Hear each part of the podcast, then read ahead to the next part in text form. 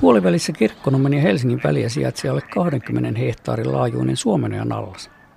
Se on entinen merenlahti, jota on kurisettu ja kurisettu puoli vuosisataa jätevesien saostusaltaana sekä voimalaitoksen, täyttömaiden, asutuksen ja liikenneväylien vyörytyksellä.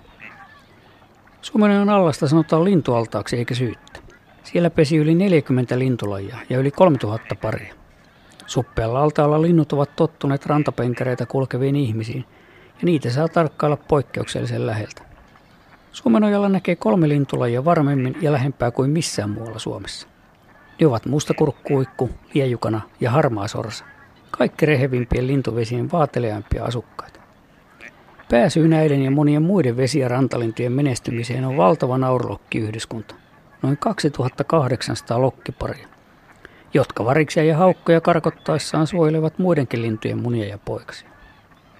Näistä Suomenojan helmistä harmaa sorsa on käsittämättömän runsaslukuinen ja näkyvä. Vaikka pesimäkanta ei ole kuin kymmenkunta paria, näkee altaalla heinä elokuussa satoja harmaa sorsia. Niitä täytyy pesiä lähiseudulla kymmenillä muillakin pikkuvesillä ja myös saaristossa. Suomenoja ja läheiset Laajalahti ja Matalajärvi ovat Etelä-Suomen harmaa sorsien kerääntymispaikkoja.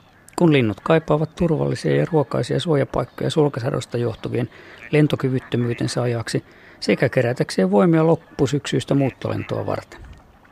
Tähän aikaan vuodesta harmaasorsia on nähtävillä Suomenojalla, Laajalahdella ja Matalajärvellä sadoittain, mutta niiden erottaminen samannäköisistä ja samankokoisista sinisorsista ei ole helppoa. Loppukesällä ja syksyllä kaikilla sorsilla on yllään niin sanottu peruspuku, yleensä ruskean kirjava höyhenasu, jollainen sorsanaaraalla on ympäri vuoden. Ruskea pukuinen lintu sulautuu ympäristönsä paremmin kuin kirkasverinen – ja siksi koiraatkin vaihtavat talven ja kevään ylipitämänsä soidinasun arkipukuun. Koreaa soidinasua ne tarvitsevat loppusyksyllä tai talvella hurmatakseen itselleen lisääntymiskumppanin seuraavaa pesimäkautta varten. Mutta parisiteen purkauduttua toukokuussa, kun naaras alkaa hautoa, ei juhlatamineessa kannata loistaa. Värikäs lintu kun osuu helpommin haukan silmiin. Nyt elokuussa harmaasorsan erottaa sinisorsasta varmimmin nokan väreistä. Harmaasorsalla tumman nokan sivut ovat leveälti oranssit, kun sinisorsalla oranssia on hyvin kapealti nokan keskivaiheella ja leveämmin kärjessä tyvessä. Huhti-toukokuussa harmaasorsa koiras on helppo erottaa muista sorsista, sillä se on tasaisen vaalean harmaa. Peräpää on musta ja mustaa vipevöintiä on rinnassakin. Lentävän harmaasorsan tuntomerkki on valkoinen siipipeili, siiven takareunassa oleva laikku, josta pieni kaistale voi näkyä uivankin linnun takapäässä. Harmaasosa kuuluu siihen kymmenien lintulajien joukkoon, joka on hyötynyt järviruovikoiden ja muiden vesikasvustojen laajentumisesta. Kun karjan laiduntaminen rannoilla lopetettiin sotien jälkeen ja kun moni järvi saastui ja rehevöityi jätevesien ja pellolta valuneiden ravinteiden vuoksi. Laji on yleinen laajalti Euroopassa Suomen eteläpuolella.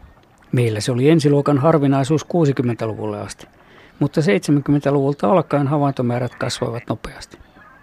Lähiseudulla Etelä-Ruotsissa ja Virossa harmaasorsa on yleinen ja heti kaakkoisrajan takana Laatokan rantamilla pesi vankkakanta, josta Etelä-Karjalan lintuvesien uudisparit lienevät lähtöisin. Kaikkiaan harmaasorsia pesi Etelä-Suomen viljelyseutien rehevillä rannoilla jo sadoilla paikoilla, yhteensä 500 tuhanteen pariskuntaa. Juuri alkaneelta vesilinnustukselta harmaasorsa on rauhoitettu, mutta käytännössä tämä lakipykälä ei pelasta harmaasorsia hauliryöpyiltä. Miten metsästäjä muka tunnistaisi pikavauhtia lentävän harmaasorsan varsinkin hämärissä, kun lajimääritys voi olla huonossa valossa ja äkkitilanteessa hankala asiantuntijallekin? Esimerkiksi vuosi sitten varmistui sorsastusta esittävistä valokuvista harmaasorsan ampumistapaus, jonka metsästäjä surkuhupaisesti kiisti itse esittelemistään kuvista huolimatta. Onneksi valtaosa harmaasorsistamme pääsee syys-joulukuussa talvialueelleen Länsi-Eurooppaan. Toisaalta inhottavan suuri osa niistä ammutaan sielläkin. Ei ihmisten nälkäisyyden, vaan eläinten kuolemalla huvittelun vuoksi. Sitähän ikävä kyllä sorsastus käytännössä koko Euroopassa on.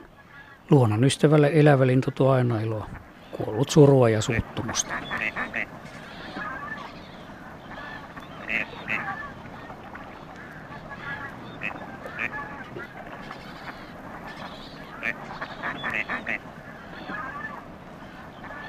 Yeah.